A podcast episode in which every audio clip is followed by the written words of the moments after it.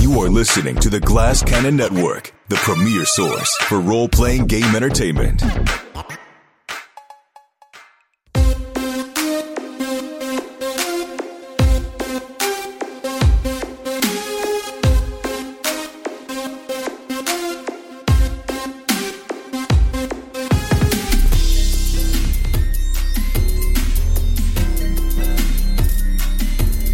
Like playing remotely? Uh, I kind of do. I'm just gonna admit, like I do miss the, the the the snappiness of being in person for sure. But I don't miss the hour drive home at midnight. I will say that. I feel I like, like I like it more. Uh, yeah, sorry, Matthew. I feel like I like it more than I did in the past. Like. Yeah. When we, before the pandemic and everything, and probably before we even started recording, like when we did Wrath of the Righteous over Roll twenty, because one of our buddies was in L A, and we did some Jade like that too. Uh, I definitely like it more now. It's probably because the technology is a little better. Yeah, I think that's part of it. I think it's also uh, an acquired taste. You know, it's like mm-hmm. you need to do it for a while before you work out the kinks and then feel like you have something that works for you. Uh, and right now, I think this works. I like finishing an episode, shutting everything down, and immediately being in my bed. I mean, I gotta say, I like that part. Yeah, yeah, that's nice. I like yeah, that we get to play. Yeah, that's the thing. Yeah. It's like, makes it more convenient to play, for sure. Makes it uh, possible to play right now. Yeah, yeah. I had delusions too. Of grandeur that we'd be able to play a non-recorded game once uh, since, uh, what, fucking March? And it uh, didn't happen. No. Didn't really push it too hard because uh, if there's an open day, we just tend to fill it up with some content. Yeah. I-, I will say, though, I like it more. But the thing that is still difficult is if we have different energies and vibes in person, if we're like, if our wavelengths aren't lining up in t- as far as timing goes. Like, visually, I can kind of get that. I get all these nonverbal cues that come across better in person, and, like, I can kind of lay back in the cut or talk more.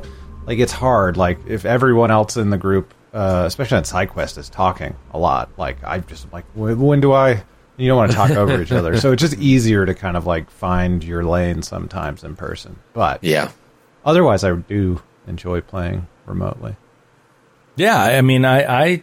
I dig it. I think that there is something to be said, especially for Delta Green, to like be in person, to feel that like tension in the environment and stuff like that. And obviously, we break it up with a lot of humor, but uh, I don't know. I've I've I've generally liked this because I feel like the Delta Green, it's kind of worked because you are alone in your own little space. You know what I mean? And you just yeah. you have the light of the computer on your face and not much else around. I think it sort of contributes to the tension rather than uh, ruining it. Yeah. yeah, I get way more scared sitting here in my apartment than I would if I was with all you guys. Like, I'm alone. Right. I can't right. see behind me. I'm, I'm terrified half the time. I mean, my favorite part is when you talk about the green screen behind you. You're just like... They, somebody could be walking right up behind you, and you wouldn't even know. I know. Don't say that. Grant could be sneaking into your apartment right now. He's, te- he's Grant is so uh, technologically sophisticated that what we could be watching now is a recording, and he could actually. Oh, from earlier today, yeah, yeah. Could totally be. He knows how to up. work the lighting. He knows no, how to work did. the lighting. I've actually set up deep, uh, deep fake technology for my face and uh, voice modulation as well, and uh, I'm actually Angel Yao. Oh, wow. Oh, my God. Yeah, so I wanted to plug a couple shows I have coming up. First up, on Zoom, say, one night God only. I was going to say, thank God we got someone, someone with talent to be on the show tonight. Finally. Yeah, we really appreciate we really appreciate your commitment to the show that you choose your deepfakes so well. Yeah. Oh, well. And cue murdering skid. Dead. And there he is, dead in the now, corner frame. I said, now, Grant. You still want me to chop his head and hands off? Yeah, Joe, were you expecting that all turn of events last week? There was not a single thing that I expected after my opening scene last week. I did the opening scene, And then I knew that I was kind of like roll, not rolling the dice. That's a bad uh, phraseology, but I knew that like I had no idea where it was going to go from there because it was going to be based on, you know, second by second, minute by minute decisions that you guys made in the house. And I don't know why I didn't see it coming, but just the, the complete dismemberment and burning of the house is so smart, I feel. And I just never saw that uh, as a clear option. Uh, I don't know why. So I'm glad you guys thought of it. Uh, but I don't know. I, I think that, uh, and we said this um, last week after we shut off, which is like, it's always a difficult thing, right? Bringing a character into the middle of a campaign, or in this case, the middle of an operation. And uh, we definitely had the option. I discussed it with Grant. I said, look, it's completely an option for you to take a night off and we'll wrap this thing up. And uh, it'll be quick. And I'll, I'll tell you, it's uh, it's enticing to me because I can just finish this operation and I don't have to worry about that element of adding another character. But I'll be honest when I say I think it's going to be more fun if we add a character. I just flat out think it's going to be more fun. And Grant was like, no, I'm all in. Here's three character concepts. And I grabbed one of those concepts. And they, and by the way, I took the, the other two. I was like, keep those in the chamber. Like they will appear on Delta Green. Uh, one of them is so amazing. I wish I could share with you. It's amazing. And so, uh, but this one, the park ranger, I was like, I can see this working perfectly. So I was like, let's use this. And uh, and still had absolutely no idea where that was all going to go. And and you guys tell me what you think, but uh, I thought that was a blast last session. Yeah, it was great. And it was funny. We were talking off air about how hard it is in it's in a game like Delta Green to be able to introduce a new character mid-mission because everything's so secretive. You cannot share what you're working on with anyone unless you know exactly who they are and that they're on your side. So right. That's what the, the, the whole thing is like. We're kind of struggling to find a way to kind of link our our stories together while this is all happening and have it be a believable, you know, way to do it. And that was, it was and we ended up shooting it. So well, I mean, like, sort of was running through my head. I'm like, how are we going to play this for real? Because we know Grant's character is yeah we know this, he's supposed to don't. be in our group, but we, so I was like, just throw him yeah. in the trunk. Yes, we'll figure it out. But also, like, short of a handler saying like we're sending somebody, like there's, we have no reason to trust anybody we meet. And that yeah. somebody showed up and pointed a rifle at us just after we, we watched our friend die and then dismembered his body and then burned the house down while the, we're trying to exit the scene. Yeah, and trying to like I mean, it's, it's actually it's totally reasonable to situation. me. It's reasonable to me that without the F B I identification cover, that you would just straight up kill whoever showed up and just run. Like, what is to stop you from doing that? Like, I'm amazed yeah. you could have gone even harder on it. Yeah, but I think that there's what I banked on, I'll be honest, is your creative element. You as players, you guys are very talented players, very creative. It's so fun to run games for you. And to have to put you in a situation where your characters would be, I mean, so clearly uh, in in you know opposed to this character to this new character, um, for lack of a better word, and but knowing that you as players know you're trying to fit that character into the narrative, I sort of trusted you guys on the fly to like find a way to make it work, which I thought would be fun story. Uh, and if you didn't, it's okay. That's the thing. It's like this game. This is why I love it. If, if that crit, if you rolled high enough on that crit to permanently kill him, then like Grant's out. And to me, that's great radio and a great session and hilarious. And I'm sorry for all of Grant's work on Colby, which was so amazing. But but and uh, to put it on another level, in this game, we have done uh, we've gone out of our way to go in depth into each character rather than letting it organically come out in the narrative. In that situation, it's even more amazing because we hear all of the story and then oh, three minutes later, he's, he's permanently dead. dead. Like, I just, uh, I, I feel like it all works so well, and I'm, and I'm having a blast with it. Um, yeah, can you imagine cool. if we had, if he had, if he had died and we were just like, throw him in the house? Yeah. Chris, Chris take off his head and hands. You don't think that some people thought that was going to happen? They thought that would be the most amazing thing. I mean, I think it's, I think it's so funny. And, uh, yeah. So anyway, let's let's get back into it because yeah, there's so many questions right now. Yeah, there's a lot of questions. There's a lot of things hanging out there. Uh, you guys haven't really resolved much of anything, except that you did get out of that crime scene, which is a whole new crime scene that you created. And for my money, I'm I'm going to say for the moment that you're fine on that. I think you can be pretty confident that you have thoroughly destroyed that um, that crime scene. And you get out and get all the way down to Brighton Beach. We talked about this off air too, which was like, it's so funny that you chose Brighton Beach. I mentioned in the show that it is as far as you can get from upstate New York. It is like southeastern, and not really far east in Brooklyn, but it's it's the southern tip of Brooklyn, uh, looking out over the Atlantic Ocean. And you said, you know, this guy, this veterinarian, has mob ties, and uh, and uh, that is a, a heavily, heavily, that's an area that's heavily populated by Russians. It's a very, like, you get a lot of Russian food down there, uh, a lot of Russian, Russian storefronts and stuff like that. Uh, and, of course, there could be a veterinarian down there who's plugged in with the Russian mob and uh, and does these favors for them. So Jordy knows him. Of course he does. Amazing. Well done, uh, Skid. You guys get there, and through an amazing uh, the putting your guys' heads together, you slide that bullet out of Colby and give him a second chance. You still have a lot, a lot to deal with here. And uh, and this is what I want to spend this episode doing, is I want to know, as he's recovering, he's unconscious at the moment, and I want to know sort of what you, what's going through your heads, what you're thinking as, uh, you know, slowly but surely, we see uh, Colby sweating on the table, but you know it's it's a fever that's just fighting the infection, and it's going to be fine. Uh, with your eighty percent medicine, doc, you know that this is a routine part of the body's healing process. He's fighting through it, and he's going to be fine. But he's he's turning back and forth. He's, he's mumbling to himself. He's, he's a little delirious. Yeah, what's he saying? Doc. Doc. Gray Doc. Doc. Mallard. Doc. Gray Doc. That's a that's a treat for my Minnesotans listening. Instead of Duck Duck Goose, they play Duck Duck Gray Duck. That's a very Minnesota thing. So he's reverting back to his childhood. He's just kind of delirious and babbling whatever comes out. And there's probably like, like dogs barking too, like this whole time. Yeah, they're in cages, like, all over the apartment. Yeah. It was very distracting. Yeah, yeah. This is why I have a bird.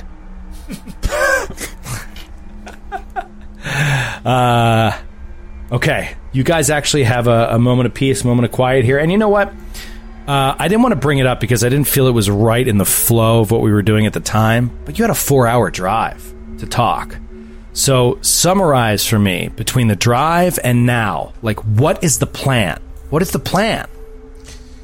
Um, but he he was out of the trunk for, you know, most of it, so we couldn't talk about the mission in front of him. Well, he was passed out, though. Was he passed oh, out? Oh, yeah, yeah, he passed oh, okay. out. That's what happened.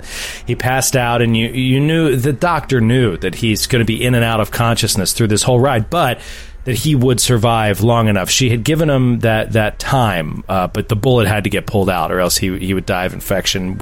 You know, probably within eighteen to, to twenty-four hours. Well, Jordy has yeah. a hunch. He thinks that this guy, just just from something, there was something in his delirious laugh that he had that told Jordy, that was familiar to him, that like maybe he's seen something of this other side. So he has a hunch about it. So he wants to, when he's conscious again, he wants to pump him up with some sodium pentothal and find out what he knows of of the occult, and e- either way, find out if he's going to turn us in or say anything under the effects of the sodium pentothal. And if he is, then we kill him. Yeah, and also, like, he... the best-case scenario is for him to no longer exist. So we need to find out, does he have a family? Does he have anyone? Because with that car left at the at the crime scene, I think they, you know, I don't know what they're going to be able to pull out of the wreckage um, of the fire, but if they don't find parts of his body, but they find two dismembered corpses, they still may be able to uh, sort of assume that he died in the fire. Yeah, so, uh, Skid, why don't you tell us real quick what the sodium pentothal is for anybody who doesn't know? Well, it's, it's they call it truth serum. And so that is truth serum, sodium pentothal. Right, right, yeah. Um, okay, so so you pump him full of this, and uh, uh, in his state, you, you clear it with the doc. Doctor says it's going to be okay. And uh, what does he say, Grant? Just between mumbling about Marjorie, his sweetheart, his bowling team, every once in a while he'll say something strange like, three can keep a secret if one is dead, and that which is dead may never die. Just random phrases, like it's hard to pick it out, but he just says, gotta gotta find the host the host of the creature. uh my my handler needs to know. I need to know. Oh. Shoot him. Did he say handler? I think he did. Is he one of us? I'll put the bullet back in. Surgically reimplant the bullet. Are you better at that? Oh, that's amazing. Come on. Oh, look what I just found on Sirenscape. Get out of here. Hold on. Oh, no. Oh, my, my God. My dogs are hungry. Are hungry. My dogs are hungry. How long you be in my apartment? Cole, calm down, Sergey. I'm Leo. Sergey. uh, Sergey, can we ask you to uh, step out for a moment?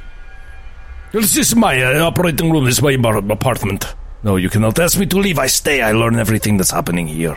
Sergey. Do dogs eat anything? What?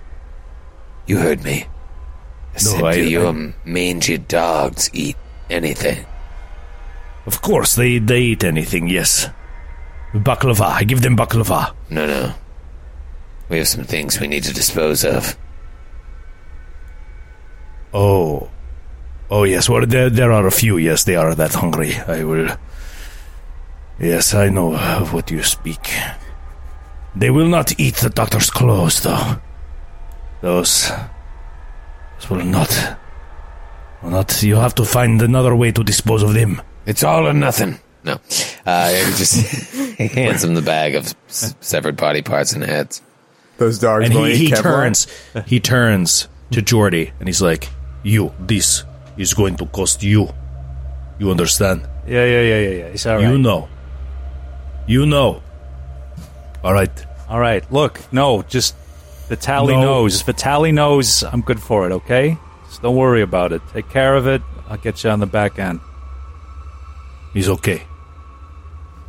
You know. And he goes back. Uh, he's looking very intently at Jordy. These two have a past. He goes back and, uh, yeah, he takes the body parts away. So he's, yeah, so so uh, Colby is saying this stuff in, in a delirious state. He says, handler. He says, host.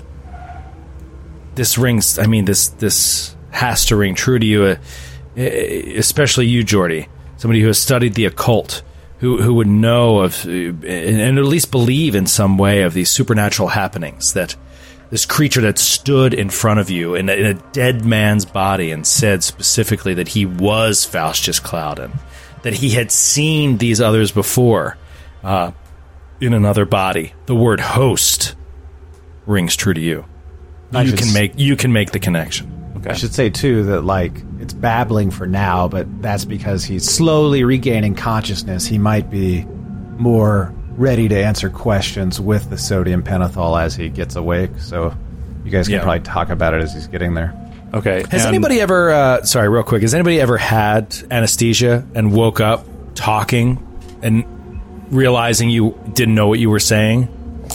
No. To somebody? Has that ever happened to you? No. I've never had anesthesia. Thing, I've had but... anesthesia, but I've that hasn't happened to me. Th- that has happened to me. Oh. Uh, it's happened to me almost every time I've had anesthesia, too. Anesthesia is messed up. I've had it a few times because I've had a few surgeries, and, like, there is...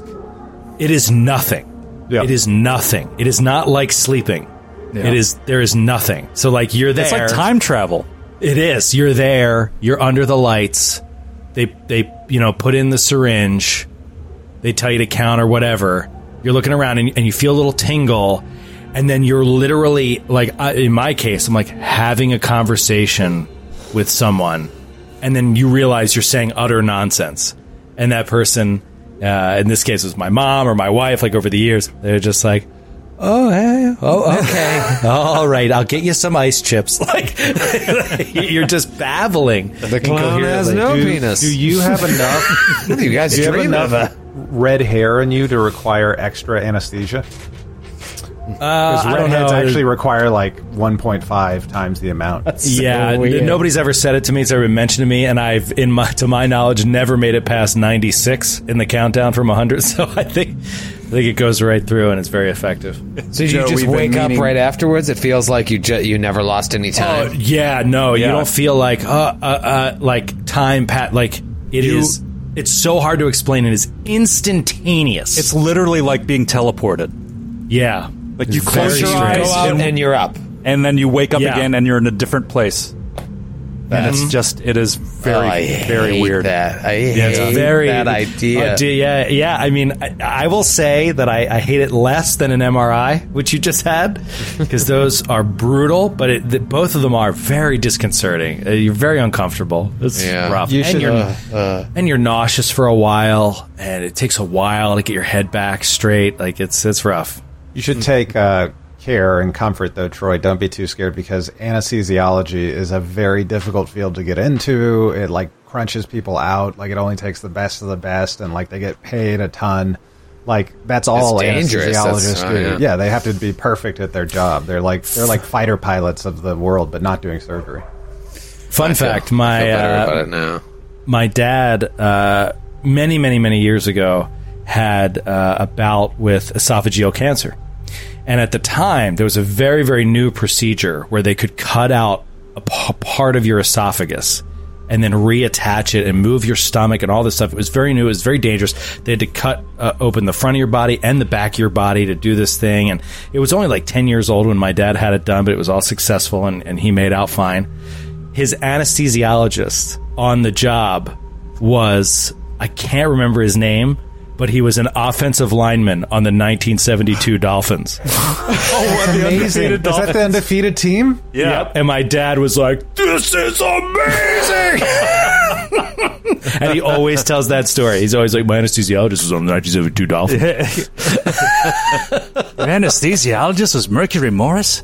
I can't remember his name off the top of my head, but I mean, it's it's hilarious. That's the guy always had a passion for medicine, and that's what he went into. And I just think that so that's so funny. Awesome. I'm that's so cool. glad that he did that. All Mercury Morris does all year is wait until someone loses, and then calls every sports talk radio show in the nation, and it's so obnoxious. He's the worst. He's the biggest dick in sports. Fucking Mercury Morris. Uh, okay, so. He he starts to come to. And now you can see he's getting a little bit more coherent, but he's still under the effects of the of the sodium pentothal. What do you ask? So Jordy, when he went when he's went when he went down, he started he went through his pockets and it's like takes out his I D and just going through all his pictures, like everything that he has, his credit cards, just like getting a trying to get a piece of together his his his identif- his identity. And his, um, Mister Erickson, is it? That's correct. Colby Holger Erickson. Where were you born, Mister Erickson? Oh, the Twin Cities. I'm not sure which one, really. It's kind of a, a family talking point every Thanksgiving. Uh, but I like to call Saint Paul my home. It's your birthday. Oh, that would be March eleventh. nineteen seventy-nine. You mentioned, uh... which makes him, by the way, thirty. Okay. Yeah, I'm three years older than Roger is. You mentioned a handler. What did you mean by a handler? Oh, I shouldn't tell you about that. I, I can't try. I can't... And he just starts breathing heavily again. Handler? Yeah. I was... I was on a case. I had to move. Across the country, but I do it because my work is very important. See? Very important. And then he says, "It was after a paranormal figure that we knew at least as much to know. Oh, it's been jumping from bodies for centuries. Just as soon as you think you got it cornered, it finds a way out again. Apparently, it was last seen upstate New York. So they gave me a cover of a new job at the park, at J Mountain State Park." And it's making his heartbeat faster as he's yeah. talking all this, and he can't keep any truth in or keep any secrets anymore. It's all right. It's all right. Calm down. Calm down, Colby. Do the oh. words, do the words Delta Green mean anything to you? Oh. Oh, yeah. Oh, that's... I'll tell you, though, I haven't even told Marjorie about that. Oh. Oh, yeah. Oh, they found me. Oh, they found me. Oh, yeah, they sure did in Duluth. Right after, uh... Right after, uh... I found myself a few blocks away. Naked. Away from the water processing plant. I found something I shouldn't have, you see. Something evil. And something very old. Oh, they said that with my particular skill set and what I'd seen, I'd best be used serving the cause. That there are all sorts of things at the edges of what seems normal, and what's good and right doesn't even matter there. There's no moral center, compass, up or down there. It just exists outside. We gotta stop it. We gotta stop it, or else it'll turn everything upside down. So, Geordi is thinking, these sons of bitches, that they would send out another team or another agent investigating the same thing and not tell us. But he knows that this is how they work, so he's like, alright. But he turns to the other two and he says, like, hold on. I'm going to say one thing. These, only you know these things are related. The Michael Way killings have no direct attachment to... Oh, yeah, okay. Marlene Bowman. Yeah, only yeah. you know this, and no one, as far as I know, told Eileen Parker that you were going to question Francis Way in Keene, New York. As far as I know, I, from what right. I can remember. And I, nobody and I haven't mentioned Marlene's name yet either. That's true. All, all I'm saying is, uh, I appreciate where you're coming from, Skid, uh, but I think that, like, there's another layer to it that's like, maybe you're the only people that know these two cases are connected.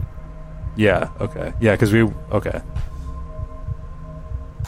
So, he turns to the other two. He, he turns to... Lyra and Roger. It's like, it's like we might have common cause.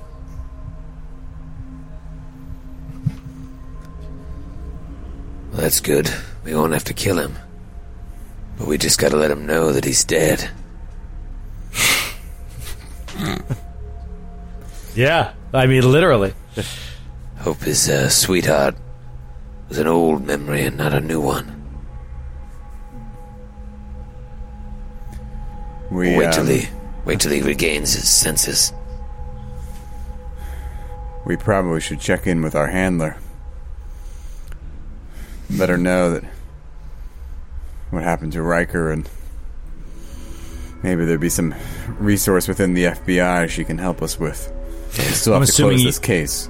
Riker held the phone. I'm assuming you took the phone before you... Yeah, I said empty all his pockets and stuff. Yeah, yeah, yeah, yeah. yeah. Take his um, Yep.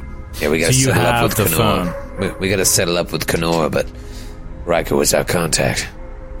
These fucking dogs are still barking. I love it. All right. Can you shut those dogs up? Okay, so give me priorities. What's first? Is it Delta Green Handler, or is it Settle Up with Agent Knorr? Handler, because uh, it's, Handler might be able to recommend. You guys are well into the night now. It's the sunrise is coming. I mean, we should talk to talk to our handler, but then I'm without. I mean, we can probably say to Knorr that Riker was called away on another on, an, on another matter, another case, and we can. Whatever plan we're going to put into effect with him, we can just do on our own, um, right? Yeah, yeah. We just have to. He's going to wonder why Riker isn't calling him. With the like, handler? No, no, no. Yeah, uh, yeah, I got Knorr. It. Oh, okay. Yeah. Agent Knorr. We just need. We need a cover for why Riker isn't calling him. Right. Family emergency, laryngitis. Maybe, yeah, maybe. Why not? Like family emergency. He got you know something with his son. He had to step off the case. He was called off the case. Uh, yeah, he's going to be taking a few. He's taking some personal time to. He's got a problem with his ex-wife. And if he pries, we just yeah, explosive diarrhea, and they'll be like, all right, I don't need to know anything else. Sorry, let's just, let's just call it the Big D. Big D is. Okay, so what's first, Handler or Agent Knorr? Handler. Handler. Yeah. Handler's first. What do you say to Eileen Parker? Give her the code for Agent Down. The spaghetti okay. sauce was overcooked last night. Oh, no. Oh, don't, no, not the spaghetti sauce. Yes. Oh, fuck. Oh, but fuck. We took some meatballs to the beach. And fed them to the seagulls. You're like reading it out of a book. You're like reading it out of a little book, right? We took some meatballs to the beach and fed them to the seagulls. Oh my god! Oh my god! Oh, he kept the pasta theme throughout the conferences. I, but hold on, I'm. Is, is we took the meatballs to the beach and fed into the seagulls code for what we did with Riker's remains, or is that code for something totally benign? I think it's code for what you do with Riker's remains. Because it's so specific. Oh, they have a code for that. Yeah. Oh, so you're saying you took Riker's remains to Brighton Beach and fed him to a mob boss's dog. Fed him to a mob boss's vet's dogs. Yeah, so oh. You're in a veterinarian's office. Oh, my God. Oh, my God. Any, oh my any God. Outside meddling forces are going to need top-tier code breakers to crack that one. Oh. She's like, I understand. I understand completely. I'm sorry. You're in Brighton Beach. Okay. Tell Sergey he'll be paid well for his services. All right. Well, remains. And then she knows Sergey's like, tell Sergey I'll get him that five bucks when I get the chance. It's incredible. Mm. Sorry, you fed them to a pelican? No, a seagull. Oh, Sergey. Uh, okay, all right. I'll tell, right, you tell it, Sergey got he's got the money. Uh, okay, so so you call it in with the code, uh, and that is that's amazing. That's a Delta Green wide code for uh, every agent gets that. When it, gets it, that yeah, when it, yes, if a Delta Green agent falls on an operation and you remo- cut off their head, hands, and feet, and then feed them to dogs in Brighton Beach. You are taking the meatballs to the beach to feed to the seagulls. Because the spaghetti sauce was overcooked. Because the spaghetti sauce was overcooked. Uh, she, uh, I, I'll just move it along and say that she understands, and she uh, is.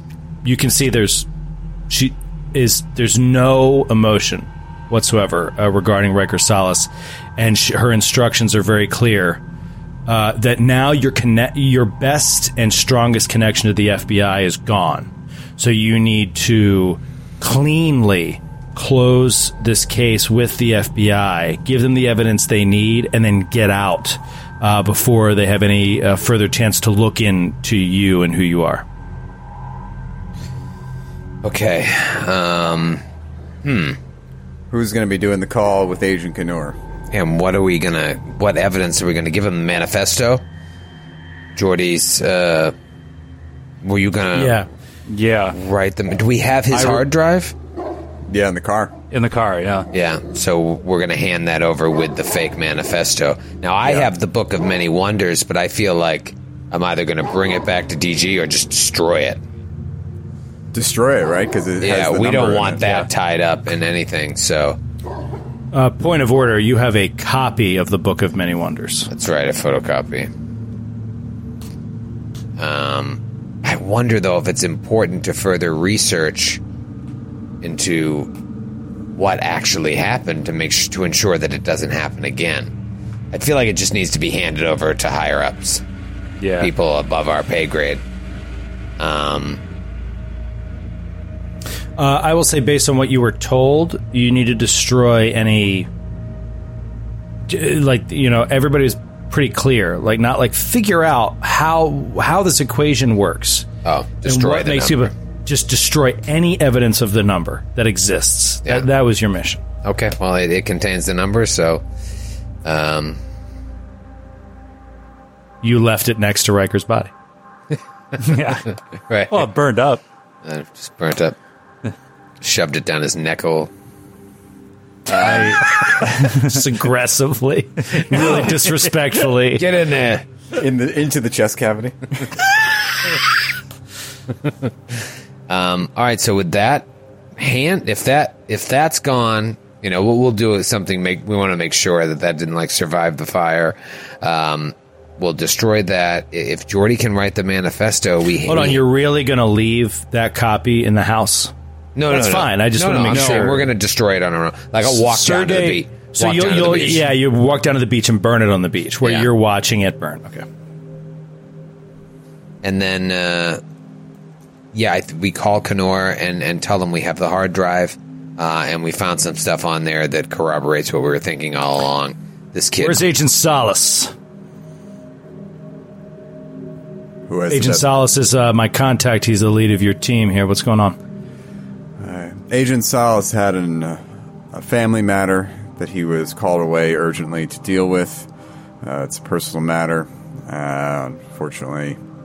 Uh, but mm. you're, uh, he left us with all of his, all of his, all of his reports, all of his materials. We'll be able to liaise with you effectively. We apologize for the inconvenience. Fantastic. Uh, can you, yes, uh, get those to Billy Gant and just, uh, we can finish this thing up. We we want, we really want to close this deal. Uh, I know that there was some talk of uh, terrorist activity, so where where do we stand with that? That seems to be mistaken. Uh, and the doctor will summarize basically like that, you know, that was an initial suspicion based on, uh, you know, some information we saw at the scene, but ultimately didn't pan out. The research pretty clearly points to acts of a random madman uh, and it's a drug fiend, and he clearly had some this uh, drug psych- fiend, psych- drug fiend. You ram- said ramblings. Did I? Did we? That was part of our plan, right? Yeah, that been- yeah, yeah, yeah, yeah. Yes, yeah. You have evidence to support this because you know I got to go to the press with this, so I just want to make sure uh, that uh, the evidence is supporting this hypothesis. Look, I'm going to be honest with you. The guy did it.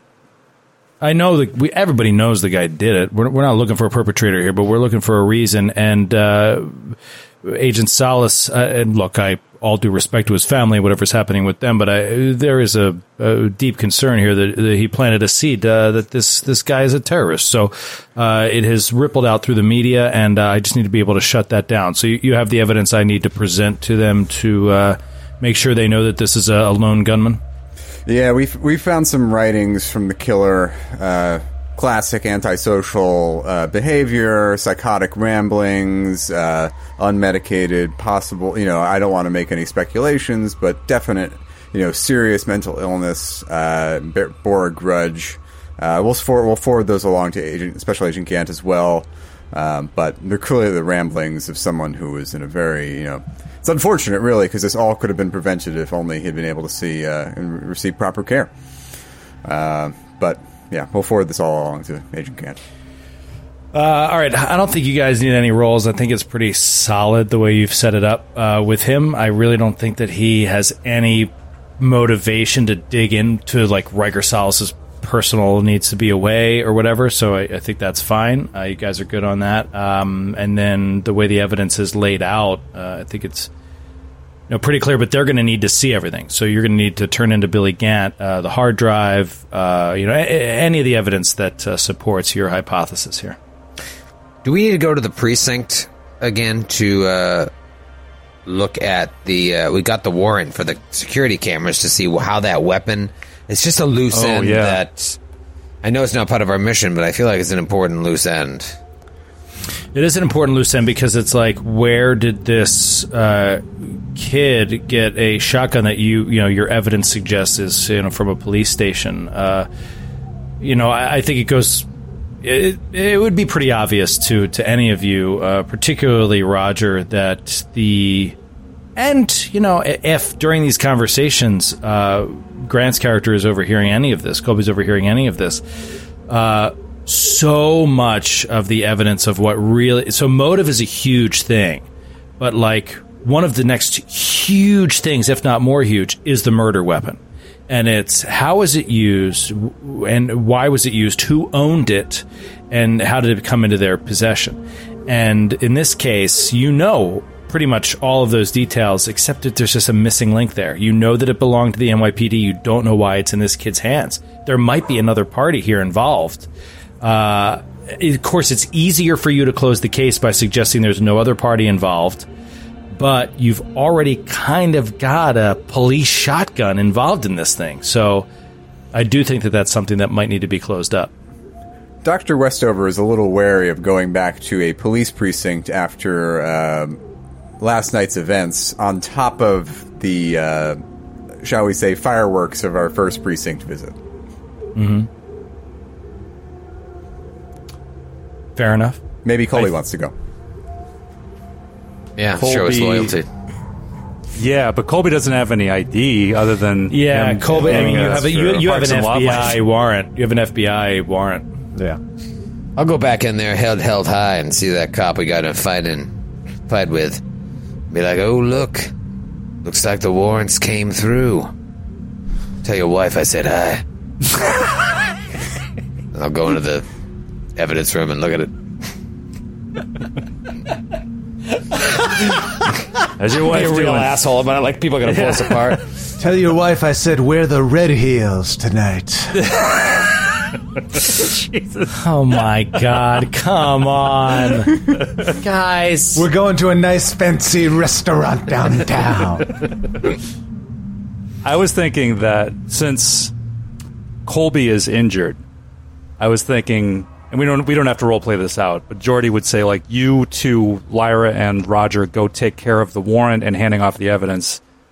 And and Jordy would take would take Colby to, like, a twenty-four hour Russian bar, like one of those old men vodka bar clubs, and just sit him down and, like, let him catch his breath, and we can just, like, swap stories. He just wants to find out more about his experience with the supernatural, and Jordy would tell him what he knows and everything, just, like, sitting down over a drink.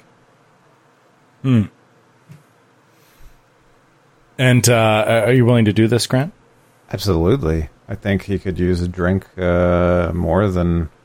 Uh, anything to get over the uh, painkillers leaving his system as he looks down at the raggedy Andy job that's been done to his shoulder. Just like just like suture points, like really uneven. Who said anything about uneven suture points? My suturing skills are... I have an eighty medicine, sir. I have an eighty medicine, sir. I can put that bullet back in you right now. uh, ooh, okay. Very interesting. Very interesting. Does okay. Jordy have to write the manifesto?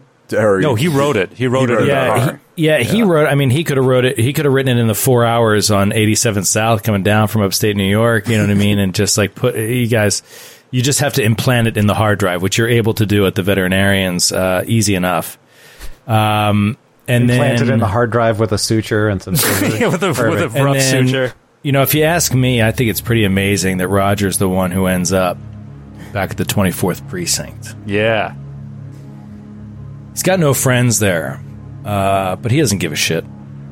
Got the, got the tapes. That's all I need. He's got the tapes. He's got the warrant he needs to get the tapes. No one's interested in talking to him. If he's interested in talking to uh, Marvin Herrera, uh, the police officer who was there, he can t- speak with him uh, with his lawyer present. Or he can just view the tapes. What do you want to do? He comes in wearing sunglasses.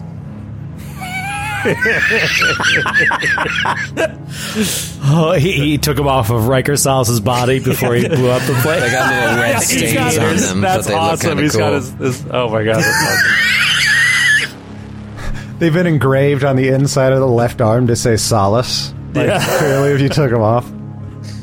Uh, he uh, goes up to the front desk. It's like, Agent Klaus von Cliff heard my warrant, got through. Like to see the tapes, please. Do you have a room here that I could watch them? Lieutenant? Person turns, calls back. Lieutenant comes out, the same one you saw before. Sheepishly now. Gives you the tapes. Right this way. Takes you to a room. Is he walking by? Maybe he sees that other cop? He sees Marvin Herrera, yeah. Gives him a look, but like he has shades on, so he can't tell if he's really looking at him or not. He goes... Time's your shift end. You might want to stick around after I take a look at these tapes. And he just keeps walking. So amazing. I can see it. It's like a motion totally picture. It. It's I could just see the freaking Fed walking through with the sunglasses and just like, you might want to stick around while I watch these tapes. This gigantic I just did a Fed. Spit take all over myself. Yeah, you did. I saw that. I mean, Troy crushed you, Matthew. He just crushed you. That got me. Uh, so I'll go into the room. I appreciate it. Sits down. You, pops in the you go into the you go into the room. Um, not sure if you have this ready. I'm not sure where you're at in your uh, in your Delta Green prep. Why don't you open up a little roll twenty? Oh, I'm there, Ooh. Baby. Oh, I was you already not there. Expecting this. Ah! Uh, well, I'll tell you, it's, it's I keep it open twenty-four hours a day just in case. uh, I'll tell you right now, it's, it's not exactly what you expect. So, you uh, starting to get physically nervous. Oh God! Gonna bring back up the desk scribblings, uh, oh. if you recall. Mm-hmm. Things that were found on the desk. Now you found these things. You were there. You were there with Doctor Westover when these things were found. And so he, he put a he put a certain importance on uh, on these pieces of evidence because you were physically there. You remember these things, and it's so great that you're there. As the tape starts rolling, it's black and white, multiple angles of the outside of the twenty-fourth precinct, and uh, you're watching. You're looking closely. It's just you know uh, business as usual, except that they move all of these this weaponry out into the parking lot. You stack it up around this one area because they're getting plumbing work done. You know about this. The, the guy oh, downstairs had told you. Right. So they're right. putting it in this one little cordoned-off area in the parking lot, and there you see, walking into the frame, Sergeant Marvin Martin Herrera. Marvin, I'm sorry, Marvin Herrera. And he's sitting down on a stool or standing up occasionally, walking back and forth, uh, uh, watching them. This is, you know... eight fifty in the morning, eight fifty a.m., October twelfth. You're watching and you're watching. And because Roger Cumstone has an eighty alertness, you're looking at this video. And from the multiple feeds, you see in the distance, across the street from the police station, a figure, a slim figure, standing alone, stock still, staring directly at Marvin Herrera. You look for a few more minutes, and there's no question in your mind that you're looking at Michael Way. And your blood runs cold. He's standing there and standing there. For twenty minutes, you watch him, unmoving, standing, watching. He's holding something in his hand. It's a gym bag.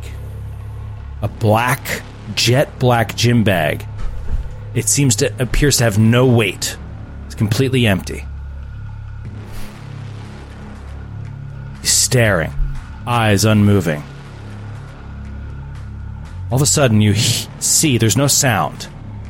But you see on one of the cameras that's Michael Way nor Mar- Marvin Herrera is on, there's a commotion. Commotion, commotion, commotion. You look closely. You see that a police cruiser has pulled out of the parking lot of the twenty-sixth precinct and has struck a dog. Hmm. It hits a dog, and the owner is walking the dog. You see the owner is starts flipping out, is in hysterics. Two police officers get out of the car that was coming up, out through the driveway. You turn, you look at Marvin Herrera. You see his head turn as he stands, looks at this, and begins to walk over. In that instant, across the street, walks Michael Way, hmm. directly toward where Marvin Herrera was sitting. You see Marvin Herrera walks over. He comes into the other frame. He's talking to the officers. He's trying to console and calm down the person whose dog was just hit by a police cruiser. As Michael Way, standing straight up, calmly and without running at all, walks directly to the pile with a crowbar, pulls out a crowbar, cracks open a crate, pulls out a shotgun, sticks it into a gym bag, closes the lid, slams it, slams down the thing, and zips up the bag. Your eyes scan down at the time code on the video, and you see that it is nine twenty-one a.m. Your mind starts to as you see all of the equations that were distributed on his desk. You see ten point one two, August twelfth. You see nine twenty-one, nine twenty-one a.m. You see forty point seven nine six nine zero one, negative seventy-three point nine six eight one, and you know immediately that you're looking at the G P S coordinates of the twenty-fourth precinct of the N Y P D. And your blood runs cold. Run a roll a sanity check. Oh my god! Oh, all right. Is low better? I forget. Yes, low is better. Twenty-five under fifty-eight. Whew. All right.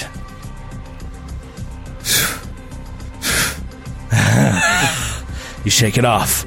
But you see that through a series of mathematical calculations based on the equation this kid was working off of, based off of these sixteen numbers, he knew the exact date and time and G P S location that this guy was going to walk away from a seemingly random event from this cache of weapons. This is you crazy. You see him take the weapon, walk away, and you see within seven minutes Marvin Herrera return, having no idea anyone was there. So, like, I feel like we've done a good job of closing this case, but they know about the weapon as well. They know the weapon was traced to this precinct. Now we know what happened. Now, they don't know about the desk scribblings, but they could watch these tapes and see him just standing there waiting, picking it up. Could they? It stands to reason that you are so highly trained and hyper-aware of such small, dangerous details that some people might miss it. Or you can feel like you need to destroy this evidence. Or you can feel like you simply use this evidence against Marvin Herrera. You know what I mean? There, there are different ways you can play it. But you have to decide quickly. I would like to speak to Marvin Herrera. Okay, so you... Boom, we, we fast forward to you speaking with Marvin Herrera. Only now... Let me just zero out this music. I need to do something else here. So uh, you can speak with Marvin Herrera, but now he's going to be represented uh, by his lawyer. Uh, not his lawyer, but the, the, the union lawyer. Union. So you're going to wait. Take like an hour for the lawyer to get there. Now that you're there and everything, you're going to wait about an hour? Yeah, actually, I'll go outside and I'll call uh, Lyra and Jordy. Okay. So you you go outside, call Lyra and Jordy, uh, Jordy, update them on this, and then come back into the interrogation room where you see uh, th- they're waiting for you. Uh, and it's uh, this uh, woman uh, who's his lawyer, and uh, Marvin Herrera is sitting next to her, and you walk into the room. And p- But part of my call with Jordy and Lyra is to get their two cents on this. I explain okay, yep, to them what yep. happens. And so you uh, guys weigh in before he goes into this interrogation. Is there any is there any evidence based on what Rogers saw that the number is on those tapes? Just the time no. code. Yeah. Yeah, no, no, no. You see that, I mean, Roger was able to put together from what he had seen previously, the circled and underlined numbers. He made the connection. ten point one two, August twelfth. nine twenty-one, nine twenty-one a.m. Like, you know, it, it, it, this is not evidence anybody else is going to find, I guess yeah. is the simplest way to put it. When it's you so said nine twenty-one, I was looking at the at the scribblings, and I saw that number circled, and I I lost my fucking mind. Dude, isn't that fucking great? It's awesome. And I'm glad Jordy isn't there, because if he were, that would be like, I think he would be so tempted to dig deeper into this for his own reasons. Don't even I'm get me really started. I'm glad he's not there. I'm going to talk about this in the epilogue, how this is all Roger this is happening to and not you, because it would be a whole different adventure. So, like, oh, yeah, yeah. It's amazing. Amazing. I love this game so much. This is so fucking great. Just the idea that two different characters, like, there would be differences in any other game we would play if a different character played something out, but not to this extent. This is amazing. Not to this extent. Not yeah. to this extent. So we'll talk, they, we'll talk. We'll talk. What do you guys it. suggest? Well, I think Jordy thinks you might as well leave this evidence, throw Herrera under the bus, because this just solidifies our case. It doesn't really. It doesn't hurt our case to know that this is where he got the gun from, since they know that the gun was missing from here anyway. So I, I think it's fine that you share the video, these the surveillance tapes with the F B I. I don't know. It, things. There's nothing on the tape. Like, he's just standing there waiting, and when he sees an opportunity, he right, goes right. in. I mean, it's a little weird that he's prepared with a crowbar, and but still, he like he could have, you know, he could have been casing the the precinct. So there's nothing. I don't think there's anything too weird about it. And quite honestly, like maybe there was a maybe, dick. Maybe, yeah, yeah. So let him go to let his wife go to Guantanamo. Yeah. Uh, That's the name of the Cuban restaurant I'm taking her tonight in those red high heels. Okay, so you walk into the interrogation room. Uh, this woman stands up. She's got straight black hair uh, down to her shoulders. Uh, she stands up, holds out a hand. Hello, nice to meet you. My name is Janet Baginski. Agent Klaus von Cliff. Shakes your hand. I'm the attorney uh, for Sergeant Marvin Herrera, and uh, we'd be happy to answer your questions. We are here to cooperate fully with your investigation. And she starts uh, opening some paperwork. Just want to make it very clear uh, that Officer Herrera admits to no wrongdoing, uh, and uh, we want to uh, uh, continue this uh, questioning and interrogation, as it were, uh, interview, let's call it, under the uh, clear assumption that he is not a suspect for murder, but wants to and is most interested in getting to the bottom of what happened uh, with the murder weapon in this investigation. It's a it's a horrible crime, and uh, my client is uh, his utmost priority is making sure that the uh, the guilty party Uh, are uh, convicted. May we sit? Ah, yes, please. Have a seat. He just he stares at him for a little while. Takes his sunglasses off. Such a freak. Love this. How long you been police, Herrera? Uh, you can answer that.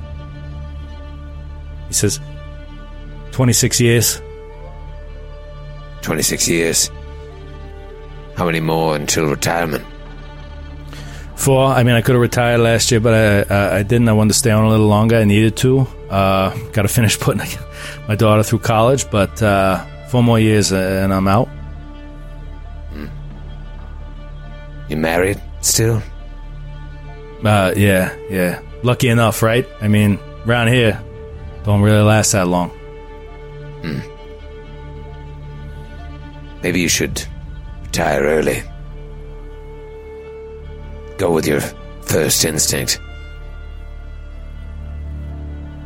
He looks to the lawyer. Um, sorry, I don't understand. Is that a question? No. It's a suggestion. You Based like, on what? You seem like a nice enough guy, maybe a little hot-headed. Maybe you think you're too cool for school when a couple F B I agents come in and get you a little hot and bothered. But at the end of the day, you're a man, just like me. So like, insanely delusional. This world's hard enough without having the truth to destroy you. Because you see, Sergeant, on this tape, slaps the tape down. V H S. Is all the evidence we need to show that your gross negligence put a firearm in the hand of a killer. Uh, don't answer that. Don't speak to that. Uh, sorry, w- what is the evidence? Could you? I'm sorry, we haven't seen the tapes. We haven't been given that opportunity yet. Could you describe uh, how exactly my client's negligence led to the murderer getting the weapon? He slides the tape back towards himself.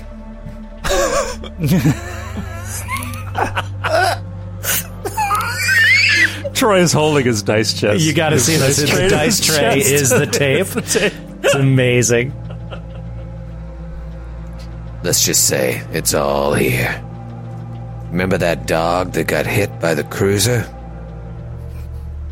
Remember turning Lawyer looks your... at him. He looks back at the lawyer. Nods. Yeah. yeah. Yeah. They teach you in basic to turn your back on crates of weapons just because a uh, lassie got hit? I... I didn't... Don't answer that. He doesn't have an answer because he already knows. You know what?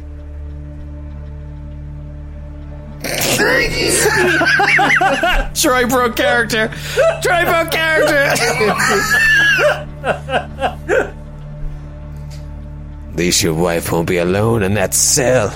Oh my God! Maybe next time, answer the F B I's questions. And he walks out. Oh, that is amazing. Oh, that is am- I, I could totally have the lawyer being like, how dare you threaten his wife? Uh, all right, so, I mean, there's obviously she a lot to go on. She knows his wife is dead to rights. Okay, so, let's review. You've updated Eileen Parker on the situation. She says close the case. You've given, given Aiden Knorr, uh, you need to turn in your evidence. So who is turning that in? I guess that's what I'm doing. Okay, so... the doctor is turning that in. We don't need to roleplay it, but you turn it in to uh, Billy Gant. Yeah. Uh, you guys split up and turn the evidence. You say, "Here's the hard drive. Here's all the information." Look, you know, and you tell uh, him what you've been, what you guys have been co- concocting. Um, Roger Cumstone uh, returns to the group, and uh, you guys need to decide if the F B I is going to press charges of negligence on this police officer. Is that going to happen? Why don't we just hand it over and let Knorr decide? Yeah. Yeah. Okay. We'll email... Hand- we'll, we'll, we'll, we'll put the... Uh, we'll drop the tape off at Gantz, too, later on, when we pick up Roger. Or I guess we'd have to go get the tape, come back to Jersey, and then... But whatever. Yeah, Ser- yeah Sergey Sergey has a V H S to digital uh, recorder. Oh, great! At his place, so we can we can tr- transfer it to digital and email it. Perfect. Um, can't believe we pulled this off. I know. I really, I really can't. So, so tell me what happens with Grant's character. So what what happens? Oh, with yeah, the recovering park ranger. Yeah, Jordy, uh, you know, I uh, think I got in a little over my head there. Uh, thanks for uh, thanks for taking me out for a couple brewskis. Couple Couple pops really did me well. Got my mind right. You're a good guy. You're a good guy, Colby. You know, uh, you remind me. There's a character in a book I wrote called The Galaxy Affair. It's a young guy, parks and wildlife official. Girlfriend, finished fourth in his bowling league. Got a little, a little bit over his head with some supernatural stuff that he couldn't quite understand. It's funny that we're meeting this way, because that sounds like exactly what your life is. It's very funny. Maybe I can get a copy sometime and I'll write to you about it, how I think about it. Well, it's out of print because it was incredibly boring, but... Oh. I think I can find, I can rustle up a copy for you, but... I'd appreciate that. But I think that you, you, I think, I think you have what it takes. It's not easy. It's not easy your first time. It can break people, but I think that I think you have something deep down that'll let you handle this. Oh, yeah, it was probably my mistake for, you know, shooting the gun at, at, at your friend Lyra's feet. I, I shouldn't have done that. That was my mistake. I was just so, so worried because, you know, if we make a mistake, the whole world, you know? And he kind of gets quiet again, like looks around the bar. It's all right. You know, the whole world. I know. It weighs on you. And don't worry, nobody here speaks English. You're all right. But... Oh, okay. Yeah. I can tell you, nightmares, they only get worse. But at least don't feel bad for shooting at Lyra. Lots of people shoot at Lyra, so don't worry about it. Okay. She does have that kind of face, if I'm honest. I know, right? Yeah, it's just there's something about that, those eyes. You just, you want to take, yeah. uh... Yeah. Yeah. But she's okay, though, once you get to know her. Well, you were telling me a little bit about, um, Faustus Cloud. What, what do you think the deal is there? I don't know. He had some access to something, some kind of knowledge that I don't even want to think about it, to be honest. All I know is that um, Marlene's body uh, showed no evidence. The uh, supernatural entity uh, seemed to have left her body. So uh, I reckon that thing's still out there. Yeah. Yeah, it might be. And we fade out.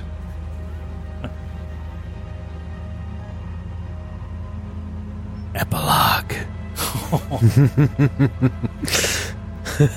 love that it ends in just a simple bar scene with the new guy. Yeah. It's, yeah. So, it's so uh, uh, uh, True Detective-y. Yeah. Yeah, yeah. Yeah, yeah, yeah, exactly. We fade out and then fade in. The epilogue. We see the scene opens up with uh, a bright sunny day, and we see whoo, whoo, whoo. The wind is blowing, and as our camera comes into focus, we see it almost taking up the whole frame is a young boy, blonde hair coming out from under a tight, oversized baseball helmet sitting over the top of his head. He stands on this dusty patch of dirt. His dust is blowing by him. He's super young, about four years old. He stands before a T-ball stand. You can see it's Maximus Solace. Oh, God. He's not looking at the ball. He's looking at the stands. He sees his mom there. She's she's waving excitedly, but he doesn't see his father. He was supposed to be here. Mommy says he's busy. I guess he's just busy again. He focuses once more on the ball, and he gives it a cut. But the ball merely dribbles away from the tee. His heart wasn't in the swing. Something was missing. His dad was a shitty teacher. His dad didn't teach him how to play baseball. How to put out a level swing. He didn't buy, he didn't buy him good enough gear. He Meanwhile, he has an apartment filled with gear. Yeah. Filled with gear. Poor kid was using a broom handle out there.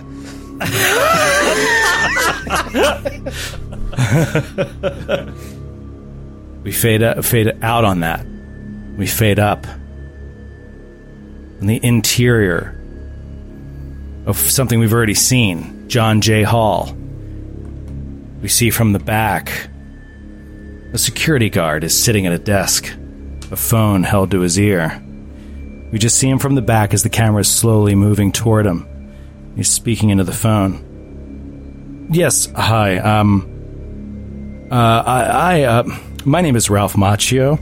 I am uh, a security guard at Columbia University, and I would like to uh, make a formal uh, complaint about some officers, uh, some federal officers, uh, uh, of conduct unbecoming. Yes, I'll hold. We come over his shoulder and we see on a pad, he's got the badge numbers and names, fake names, mm. of the F B I agents involved in the case. We fade out. Fade up. We see the grainy sort of like change from like an actual show to a T V broadcast. Like we're looking at a T V, a T V broadcast. And in the corner of the graphic is Channel Four Eyewitness News. And on camera, we see a handsome middle-aged reporter in a suit and tie, his salt and pepper hair blowing in a dusty, dry wind. Behind him, a run-down house sits in the desert sand. The lower third says, Enrico Save. And then beneath his name, Colorado City, Arizona. Sources tell Channel four that the terrorist behind the Alliance massacre was not working alone. It is possible that his indoctrination began some twenty-five hundred miles away, here in northern Arizona. Behind me, the home of a suspected cult leader who became obsessed with turning mathematical genius into blood-chilling violence. We then move from the broadcast to an act to the actual scene itself, as Enrico stands for a moment staring at the camera and then says, "Are we good?" The cameraman says, "Yeah, we're good." And he says, "Fuck!" When I get back to Newark, I'm going to strangle Chip to death. And then I'm going to fire him. Shit! And we black out. Poor Chip. Oh, my God. We fade up on a modest suburban house on a tree-lined street. We fly in through the window to see a well-kept living room. Small H D T V and a ceiling fan. In the next room, we see a wood-trimmed study. Floor-to-ceiling bookshelves are packed with what we can already see are books on mathematics. One after another after another. We see a degree framed on the wall from the University of Saint Andrews. It's a master's in mathematics awarded to Kelly Castleman. Pan down to a laptop on the desk. Oh, uh, no. We can see an Excel spreadsheet is open. fourteen cells of nine-digit numbers are up on the screen. She's on the listserv. Oh, no.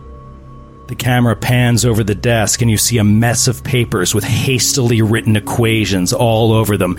And then we roll down to the floor and see, neatly lined up in a row, fourteen pictures of high school students. Oh, no. Oh, my God. Cut to an outdoor shot. Brilliant sunny day. Huge blue sky. And a brick public school building comes into view. The sign in the parking lot reads, Brinkman High School, Billings, Montana. A lone figure walks through the parking lot along the row of cars. a thirty-something woman, dressed as if ready to teach class. She walks along the row of parked cars carrying a heavy, black gym bag at her side. Oh my God. She approaches the front door of the building, and now, all of a sudden, we hear no sound. Everything goes into slow motion, as seemingly out of nowhere, two maintenance workers, men in thick blue overalls, step into her path, blocking her entrance to the door. Each one holds a hand out in front of them, gesturing for her to stop, while their other hand is buried in the pocket of their uniform. Their expressions are intense. They warn her. She slowly bends and sets the heavy weight of the bag onto the concrete. A brief pause, and she begins to slowly unzip it. Again, we hear no sound, but it's clear the men are shouting at her. She reaches in and draws out a twelve-gauge shotgun from the gym bag. Everything slows to nearly a stop. The men are strained, clearly screaming at her to put down the weapon. Her face is completely devoid of expression. She raises the barrel, and her eyes slowly blink as she pulls the trigger. One man is starting to draw a concealed weapon as he is blown back by the shotgun blast. The other man is faster with his pistol, and it is out and firing. Multiple shots hit Kelly Castleman as she's knocked back and knocked back and knocked back until she drops the shotgun and collapses to the sidewalk. Fade out. Oh my God. The Delta Green agent who took the shot would survive and recover from his wounds, but both would take sanity damage that would change their lives forever. Fade up, and I promise this is the last one. It's like Lord of the Rings, Jesus. I know, and I knew I was going to get that exact comment. What about our bloods? All of this matters. All of this matters.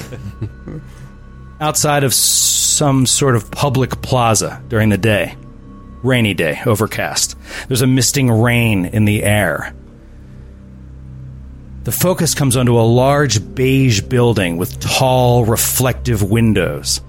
In front of the building, water drips from a patina-covered equestrian statue of King Albert the First.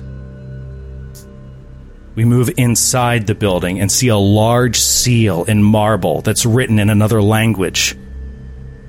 The subtitle reads, The Royal Library of Belgium. Amazing. Oh no. oh, no. We float slowly down a dark, musty aisle, devoid of visitors and quite away from tourists and, and regular library enthusiasts. And we come slowly to a stop in this dark aisle. The camera turns, and we see a shelf of books that all look the same, basically varying shades of brown and red. But then we zero in on one in the middle of the frame, its title still visible on its spine in a brilliant, clear, golden script despite its aging cover. Libri plures admiratio. The subtitle reads, The Book of Many Wonders. Blackout. Oh my God. End of season one of Delta oh Green. Oh my God. uh, we did it. Oh, you guys did it. Wow. You did it. Holy. And we all survived. We all survived. Each and every one hey, of us. Wait a second. uh, oh, man. Thanks for listening to the Glass Cannon Network. For more podcasts and live streams, visit glass cannon network dot com. And for exclusive shows and content you can't find anywhere else, subscribe today at patreon dot com slash glass cannon.